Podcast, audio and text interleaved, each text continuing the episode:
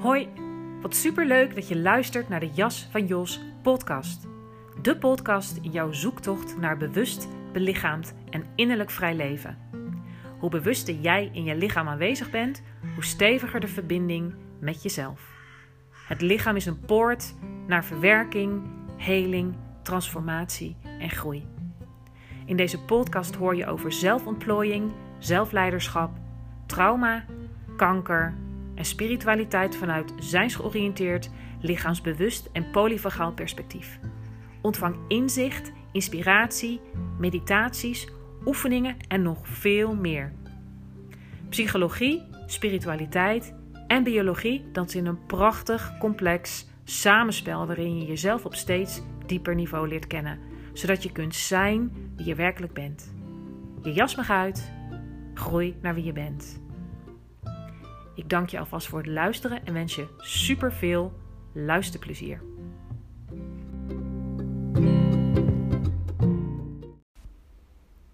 Hey, goedemorgen.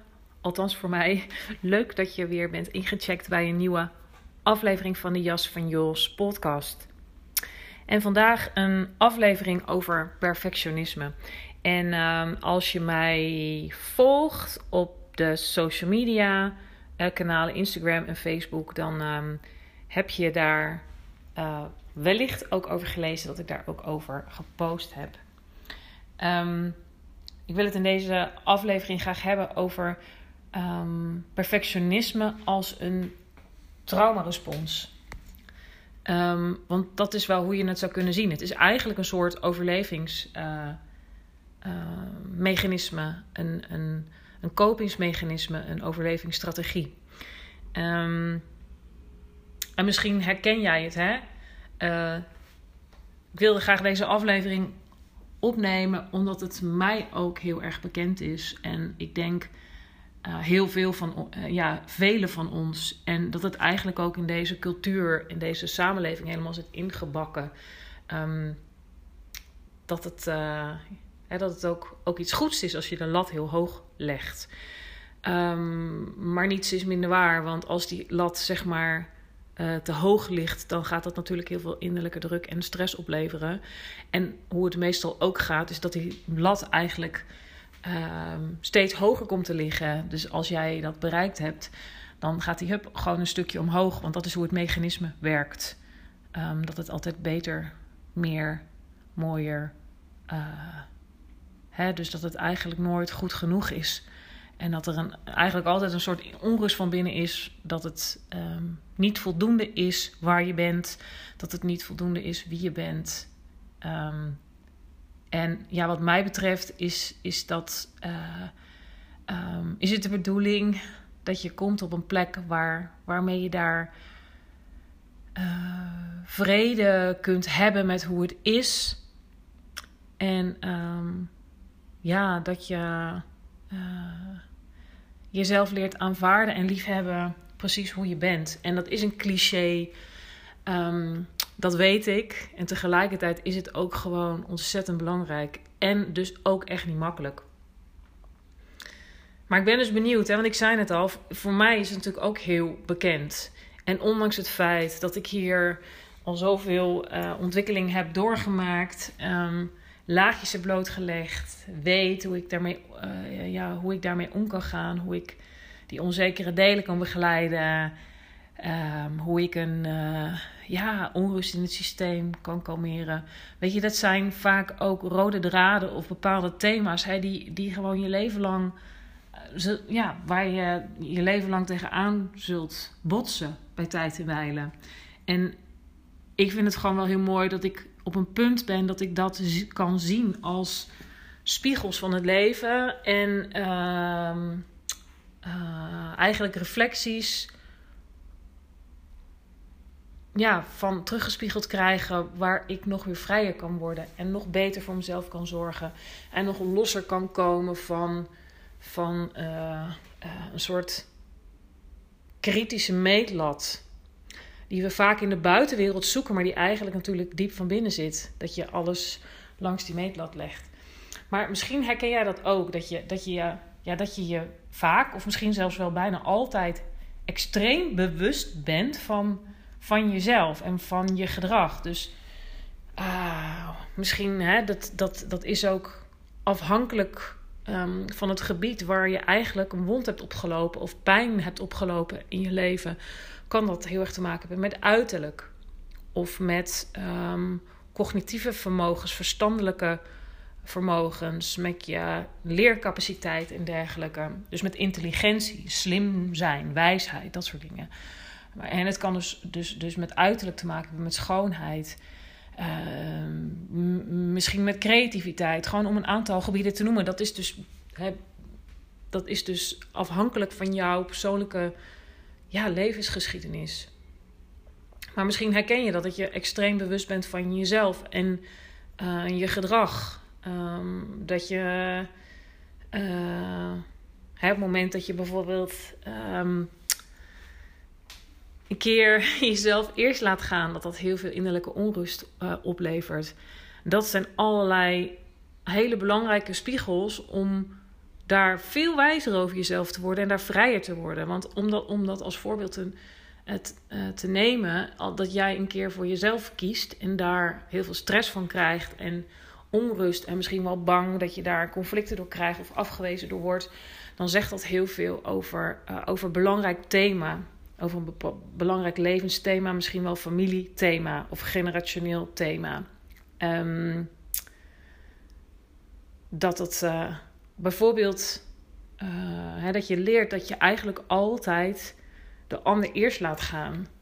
Dan is het natuurlijk heel spannend als je dat op een gegeven moment anders gaat doen. Dat is wat er vaak gebeurt op het pad van uh, persoonlijke groei en spirituele ontwikkeling. Um, dat er een patronen bloot komen te liggen. Of de, hè, dus dat je erin vastloopt en daar, ja, daar um, jezelf gaat ontwikkelen en dat zelfonderzoek gaat doen. En dat je dan gaat voelen waar, waar het eigenlijk uh, stokt en um, verkrampt. En ja, waar, het, waar je leven eigenlijk niet um, authentiek verloopt. Eigenlijk hoe bedoeld is voor je.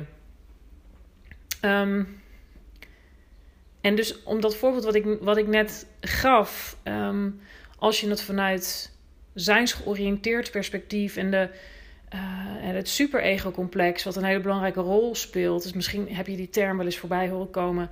In de zijnsoriëntatie is het ook een belangrijke Um, waarin we dat, dat innerlijk conflict dat eigenlijk in iedereen speelt. Hè, tussen enerzijds um, de ander verbinden, versmelten.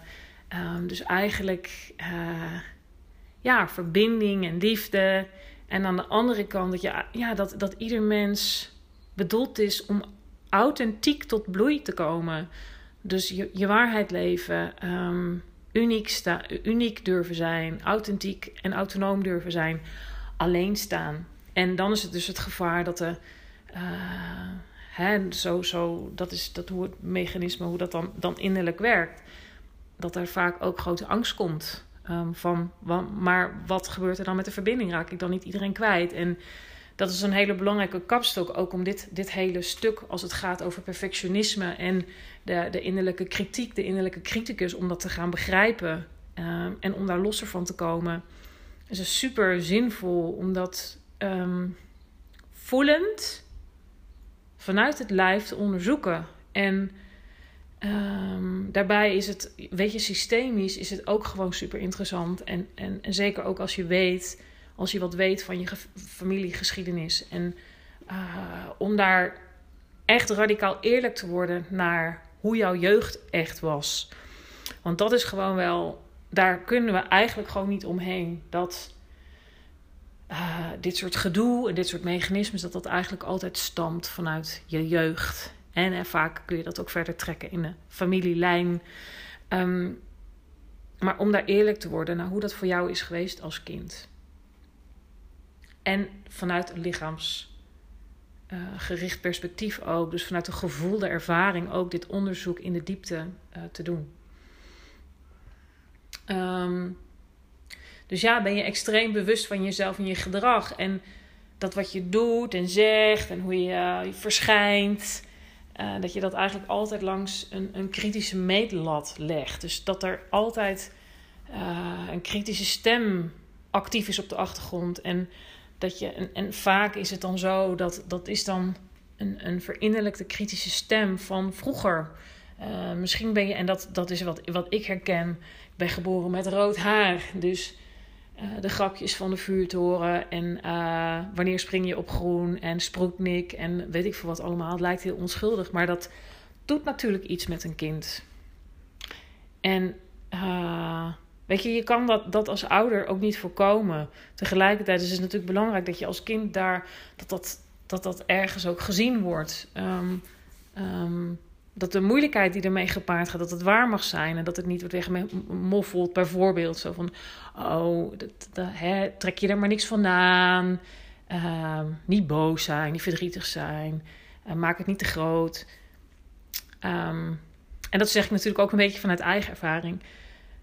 Dat dat, ja, dat, dat, hè, dat, dat als je je daar alleen in voelt... en dat heb, dat heb ik bijvoorbeeld wel zo ervaren... dat dat, dat dat best wel een hele grote ramp is...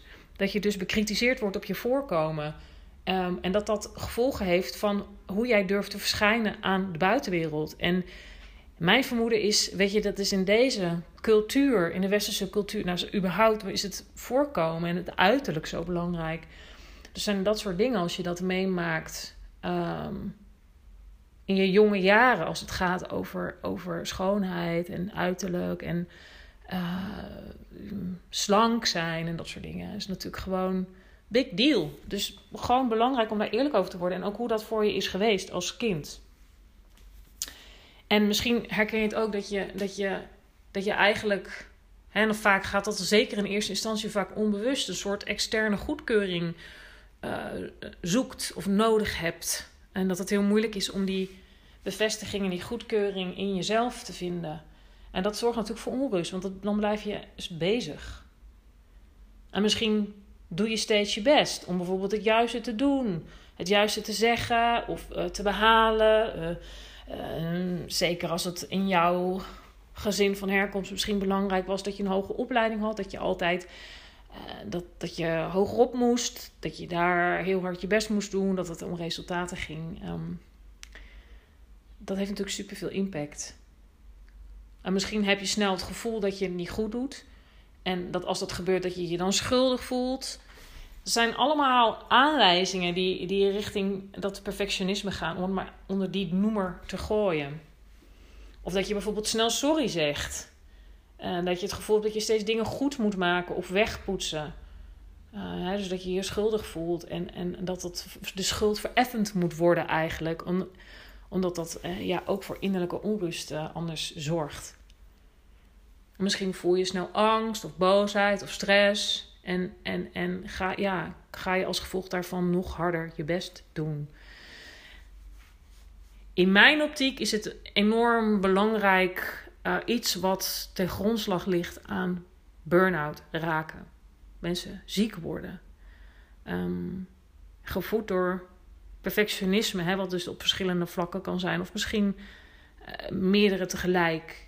Um, maar dat het eigenlijk nooit, nooit goed genoeg is, nooit voldoende. En het is ook een beetje zo'n, zo'n bijna zo'n cliché van als mensen hun overtuigingen gaan onderzoeken, dat er heel vaak een gevoel van ik, ik, ik, ben, ik ben niet goed genoeg. Um, en dat goed, hè, dat, dat is dan interessant om dan, dat nog verder eh, uiteen te trekken van waar, ja, waar gaat dat eigenlijk over? Gaat dat over, over uiterlijk, over capaciteiten, over waardigheid, over um, ja, dat is super zinvol. En wat je in, zeker in een zijnsgeoriënteerde, lichaamsgerichte manier van, van coaching, waar je ontzettend veel helderheid en duidelijkheid over kan krijgen, zonder dat je dat met je hoofd bedenkt. En dat het echt vanuit de diepte komt en dat je daar echt losser van komt. Want daar heeft die paradox, waar je mij zo vaak over hoort, en ik blijf hem steeds herhalen omdat het zo waar is, dat wat je onder ogen durft te zien, durft te verwelkomen, dus ook dit, waar je eigenlijk heel erg onder lijdt, dan gaat die, die, die, die grip die het op jou heeft, die kan dan verzachten. Dat is, dat super belangrijk. Ehm, en misschien heb je het ook, vind ik toch ook nog belangrijk om erbij te noemen, dat eigenlijk de hele body-mind connectie ook hierbij belangrijk is. Want als er dit soort mechanismes aan de gang gaan of aan de gang zijn, dan voel dat, dat als je ehm, voldoende lichaamsbewustzijn hebt en ook merkt, hè, die introceptieve bril, voelt dat er in je lijf gebeurt, dat je dat dan enorm goed kan voelen. De, de contractie, de samentrekking in het lijf. Op het moment dat, dat er een angst is voordat je de, hè, bijvoorbeeld dat je nog harder je best moet doen of dat het niet goed genoeg is. En dat zorgt allemaal voor verkramping. En, en op den duur kan het dus echt tot, tot ziekte leiden. Dus tot burn-out. Tot, tot, nou ja, dat is in ieder geval wel ehm, ehm, mijn ervaring en hoe ik er naar kijk. En ook wat gewoon steeds wel meer bewezen wordt.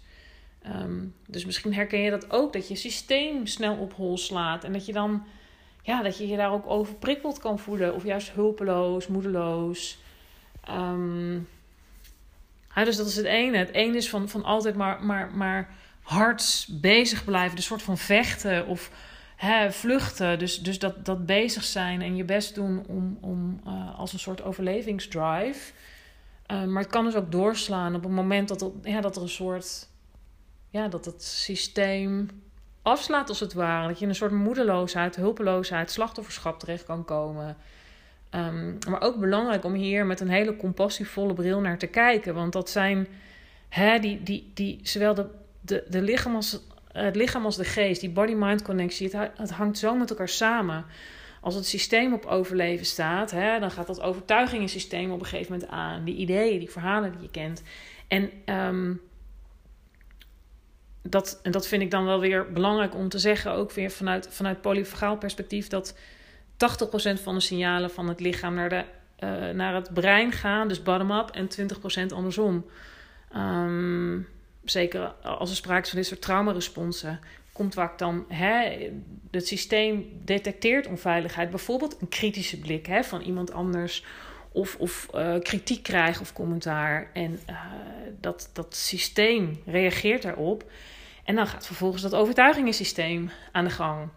Maar natuurlijk werkt het zeker ook in zekere zin andersom. Dus dat, um, dat het ook een soort groef is waar je in terechtkomt in je, uh, in je hersenen of in je brein. Dus, en, en, en daar reageert het lijf weer op en vice versa. Dus, dus zo belangrijk om het van beide kanten aan te vliegen.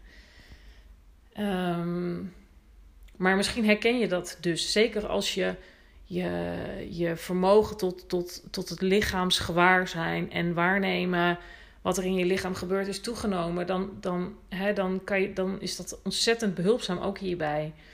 En als je dit soort dingen, hè, als je die herkent, dan, dan kan het dus zomaar zijn dat je in een ja, door perfectionisme aangestuurde stress of trauma respons schiet.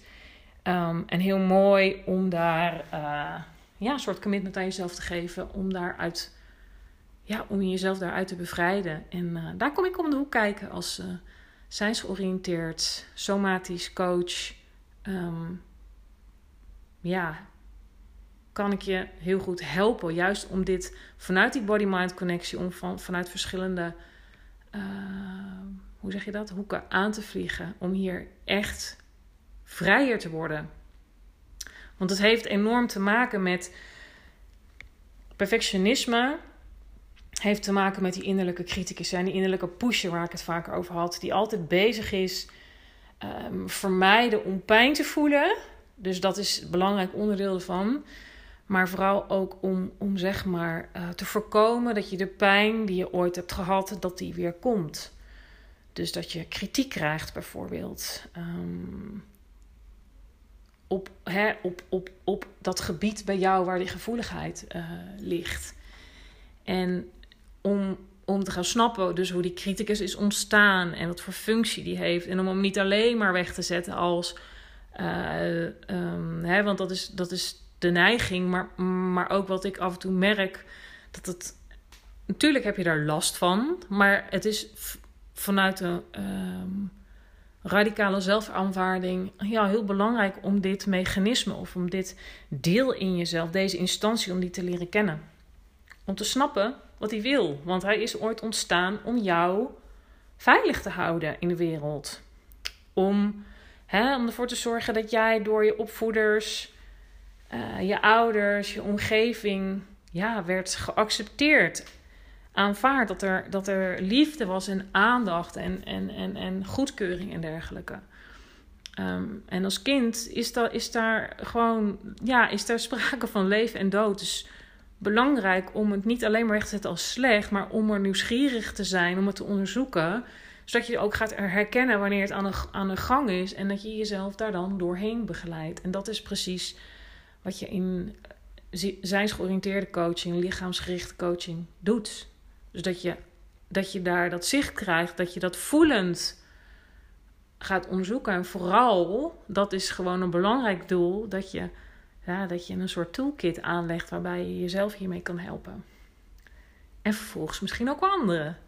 Ehm, dus dat is gewoon hart, iets hartstikke moois. En weet je, in het begin is dit juist als dingen blootgelegd worden en als, er, als je bewust wordt, maar je nog niet bekwaam voelt.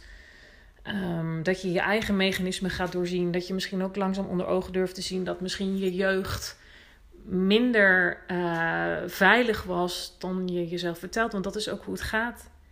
Dat je loyaal bent aan je ouders, dat is, blijft altijd zo. En dat je op een gegeven moment op een punt komt. Ja, dat je, ernaar, dat je er compassievol naar kan kijken. In eerste plaats naar jezelf, maar ook naar je ouders. En, en ik kan je uit ervaring zeggen dat dat gewoon heel fijn is. Dat je niet meer zo in bescherming hoeft te nemen. Dat je systemisch zo bij wijze van spreken op een plek zet boven jou.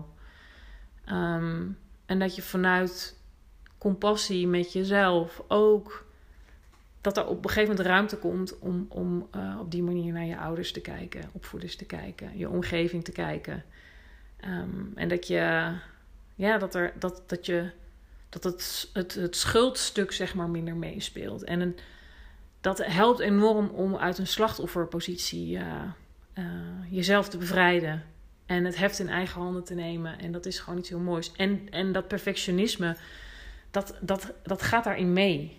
Um, en dat is gewoon hartstikke fijn. Dat kan ik je ook uit ervaring zeggen. Dat ja, als ik kijk naar mijn leven, hoezeer ik gebukt ben gegaan onder, onder dat juk van het perfectionisme. En ja, nog steeds kan dat is dat een gevoelig, een gevoelig punt. Maar op het moment dat jij bewust wordt en ook wat bekwamer wordt. En weet je, dat alleen al opmerkt, betekent dat dat je een breuk kunt maken. Dat je terug kan keren naar dat lijf. Um, dat je die overtuiging kunt onderzoeken. Um, dat je soms het helemaal vanuit het lijf aanvliegt als je de onrust voelt. En dan komt dat, dat, dan, dat hoofd ook tot rust. Dus je kan, je kan dat van allerlei kanten dus weer aanvliegen. Maar dat, dat is gewoon super fijn. En dan, dan popt het af en toe op. En dat is misschien niet fijn. Maar dan weet je hoe je jezelf daardoorheen begeleidt, coacht eigenlijk. En, uh, en dat is gewoon super fijn. Dat voelt ja, krachtig. En tegelijkertijd ook heel zacht. Omdat je dan eigenlijk op een hele liefdevolle manier voor jezelf kan zijn. En dat is super fijn. Um, Even kijken hoor. Ja, weet je, als je dus bent grootgebracht in een kritische omgeving, echt bijvoorbeeld gefocust op goede resultaten, dat dat belangrijk was, dat je een goed met een goed rapport thuis kwam, dat je altijd hard moest werken, goed je best moest doen op school, of dat je een gevoel had dat je constant werd veroordeeld of beoordeeld, bekritiseerd uh, als kind. Dat kan een hele kleine dingetje zetten, een bepaalde toon of hè, dat, dat, dat je de, de boodschap kreeg, ook al zullen je ouders dat niet zo bedoeld hebben dat het niet goed genoeg was, heeft dat gewoon enorm veel impact. Daar hoef je dus niet een heel groot traumatisch iets voor meegemaakt te hebben. Dit alleen al. Uh, het gevoel van dat je eigenlijk altijd tekort schiet. Um, en met de innerlijke pijn die dat veroorzaakt, als je vervolgens daar alleen mee bent. Ja, dat is. En, en dat is wat, wat trauma eigenlijk is, wat er dus vervolgens bij jou van binnen gebeurt. Um, zowel in mind als in body. Beide. Of als je bijvoorbeeld altijd netjes of lief moest zijn. Je onvol, emotioneel onvolwassen ouders had die ja, misschien bol stonden van, van uh, uh, projectie of uh, niet goed met hun emoties konden omgaan, waardoor jij emotioneel zeg maar daar ook niet, hoe zeg je dat, er helemaal kon zijn ja, dat zijn dan een aantal perfectionisme-ingrediënten. waardoor die innerlijke criticus gewoon uh, heel veel ruimte krijgt. En zoals gezegd, daar kan je, ja, daar kan je gewoon ontzettend mooi werk mee doen. Kijk, en dat zei ik net eigenlijk ook al. Hè? Als kind ben je dus afhankelijk van je ouders, verzorgers voor, voor de goedkeuring, liefde, support. En, en je bent dus ook, um, dat schreef ik gisteren ook, maar vind ik nog belangrijk toch om ook hierbij te, te zeggen, afhankelijk en overgeleverd aan die co-regulerende en zelfregulerende capaciteiten van deze volwassenen. En vaak is het zo dat, dat ook onze ouders, zeg maar, uh, zeker als je kijkt, hè, mijn ouders zijn babyboomers. Um, de oorlog was net achter de rug. Uh, weet je, dat er ook trauma is en stress. En kun je nagaan wat dat doet met de mate ook van, van um, uh, hoe onze ouders geco-reguleerd zijn als kind. Hè, en dat weet je, heb je me vaker over gehoord. Op het moment dat daar iets niet goed gaat en een kind zich onveilig voelt, dat het, dat het overgaat op zelfregulatie. Maar als die eerste stap van veilige hechting en veilige uh, co-regulatie, als je dat mist, dan gaat er, dan gaat er dus iets, iets niet goed. Um, en als deze ouders op hun beurt dan hun kind, uh, hoe zeg je dat? Zo'n belangrijke rol hebben bij de co-regulatie en bij de, ja, het, het, het, het ontwikkelen van gezonde zelfregulatie in ons. Dan, dat, ja, dan kan je raden, hè, dat is iets wat generationeel wordt doorgegeven. En daarom neem ik altijd deze podcast op en blijf ik dit werk doen, want het is zo belangrijk. Je kunt dat doorbreken en door hier werk van te maken, eh, ja, zet je daar gewoon een hele belangrijke stap in. Um, maar dan, en ik zeg het allemaal een beetje kort door de bocht, hè, maar op het moment dat er dus eigenlijk veel sprake is van onveiligheid en een niet veilige uh, verbinding tussen ouder en kind, weinig sprake van co-regulatie. Als ouders ook niet weten hoe ze zelf hun stress en trauma in, in het lichaam, uh, hoe ze zichzelf weer in ventraal vagaal, dus weer in kalme staat kunnen brengen ja, dan, dan, dan ben je als kind hier aan overgeleverd en zal je hier ook een klap van de molen krijgen. Dat is gewoon hoe het gaat. Um, en zoals gezegd, ik zie dat steeds meer dat het misschien ook de bedoeling is, omdat je daar dan in je latere leven juist weer vrijer kan worden en iets heel belangrijks doet voor, ja, voor het collectief, maar voor je kinderen, voor de generaties die daarna komen. Um, maar natuurlijk, hoe beter, hoe, meer, hoe bewuster je je hiervan bent en daarmee aan de slag gaat, hoe ja, wat belangrijke stappen je kan zetten, ook al vroeger in je leven, om zeg maar ja, los te komen van, van dat wat je tegenhoudt. Van, van een getraumatiseerd systeem, maar ook van bepaalde overtuigingen en dus ook zo'n uh, zo'n criticus en perfectionisme en dergelijke. Um, dus neem ik deze podcast maar weer op omdat ik dat gewoon hartstikke belangrijk vind om te delen. Maar in ieder geval gaat het daar vaak dus niet helemaal goed. En dat levert stress op. In je systeem, in je body-mind systeem. En een, een, een, een sensitief systeem, en dan heb ik het dus over het autonome zenuwstelsel, maar ook over de mind en het overtuigingensysteem. Dat is in je latere leven, als het gaat over perfectionisme en over die criticus en zo, constant alert om signalen van afkeuring en niet goed genoeg, zeg maar, op te vangen. En dat kan dus op het moment dat er, dat al onveiligheid in het systeem is, weet je, alleen een blik kan dat al veroorzaken. En, en hè, dan weer bottom-up, als er uh, signalen vanuit onveiligheid, vanuit het lichaam, hè, vanuit die neuroceptie, vanuit het autonome zenuwstelsel of vanuit de omgeving, bijvoorbeeld de kritische blik van je partner of zo, of, of kritiek op je werk of ik noem maar wat dan gaat, dan gaat die hele riedel in werking en schiet je in een, in een overlevingsrespons, in een stressrespons, in een traumarespons.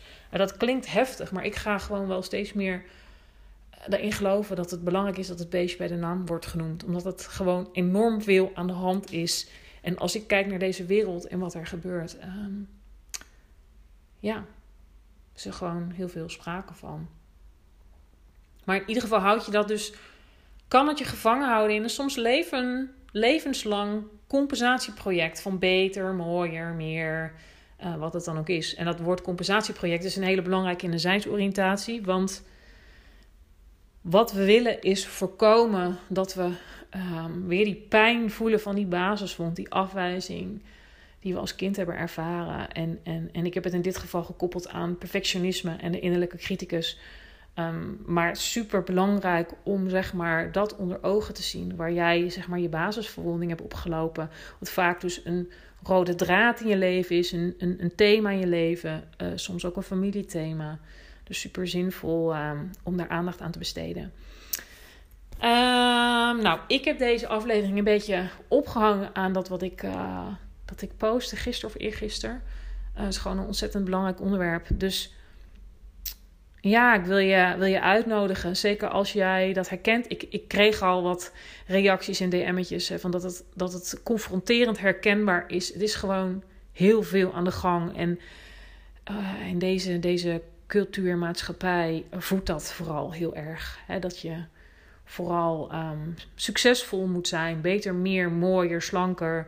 Uh, kopen, uh, weet ik veel. Dan kan je duizend dingen opnoemen um, vind ik het extra belangrijk om hier aandacht aan te besteden. En voel je vooral heel welkom. Als, je, als dit nou heel herkenbaar voor je is en, en je daar ook onder lijdt, dan uh, mag je dat echt zeker als uitnodiging zien van het leven om hier, uh, ja, hiermee aan de slag te gaan. En uh, ik help je daar met alle liefde bij. Dat is wat ik het allerliefste doe.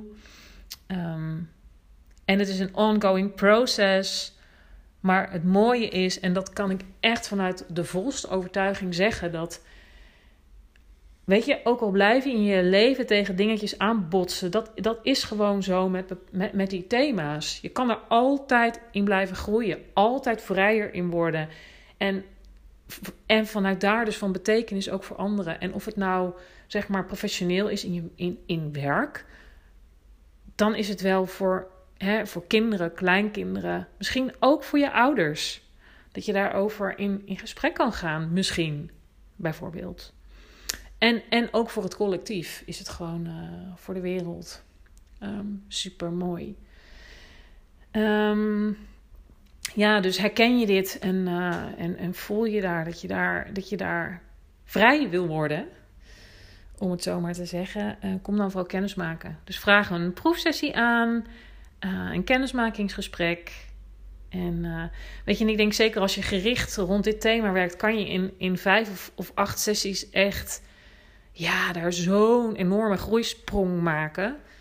Um, maar zoals gezegd, voel je vrij ook om een, uh, om een proefsessie aan te vragen.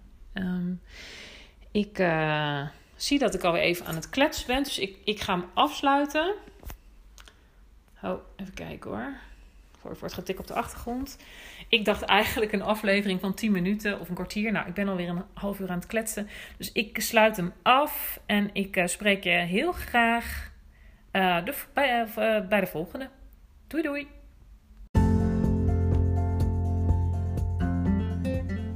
Hoi lieve luisteraar van de Jas van Jos podcast. Daar ben ik nog heel even. Want ik heb een nieuwtje. Jij als trouwe luisteraar kunt nu mij een klein beetje steunen door vriend van de show te worden. Door naar de link in de show notes te gaan, vriend van de show, kun je je aanmelden. Kleine moeite om je even aan te melden. En dan kun je een donatie doen. Een klein bedrag, eenmalig of maandelijks. Dat is helemaal aan jou. Maar daarmee draag je mij en deze podcast een warm hart toe. En steun je mij om gratis, waardevolle en inspirerende content te blijven maken. Dat wat ik zo graag doe. Dus zeker als jij een trouwe luisteraar bent en blij met deze podcast, kun je mij als onafhankelijke en bevlogen podcastmaker en kleine ondernemer steunen door een donatie te doen. Zou het super fijn vinden, leuk je te ontmoeten als vriend van de show. En ik wil je alvast heel erg bedanken voor de moeite en de toewijding van jouw kant. Dan kan ik met heel veel liefde, bevlogenheid en inspiratie gratis waardevolle content blijven delen. Alvast dankjewel.